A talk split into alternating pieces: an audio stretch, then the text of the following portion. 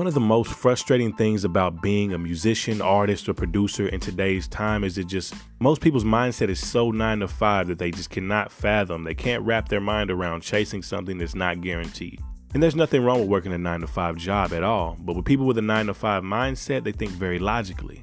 And to make it in this music industry, you can't think very logically. You have to think out of the box, and you can have no doubt. And one thing that really helps keep that doubt from creeping in your brain is to link up with other people who are doing the same thing that you're doing. Every single week, we'll be dropping content that will help you either in your creation process, your marketing and branding, your promotion, your social media presence, or just your artistry in general. So tune in every week to the For Artists by Artists podcast, hosted by myself, Eddie Knight.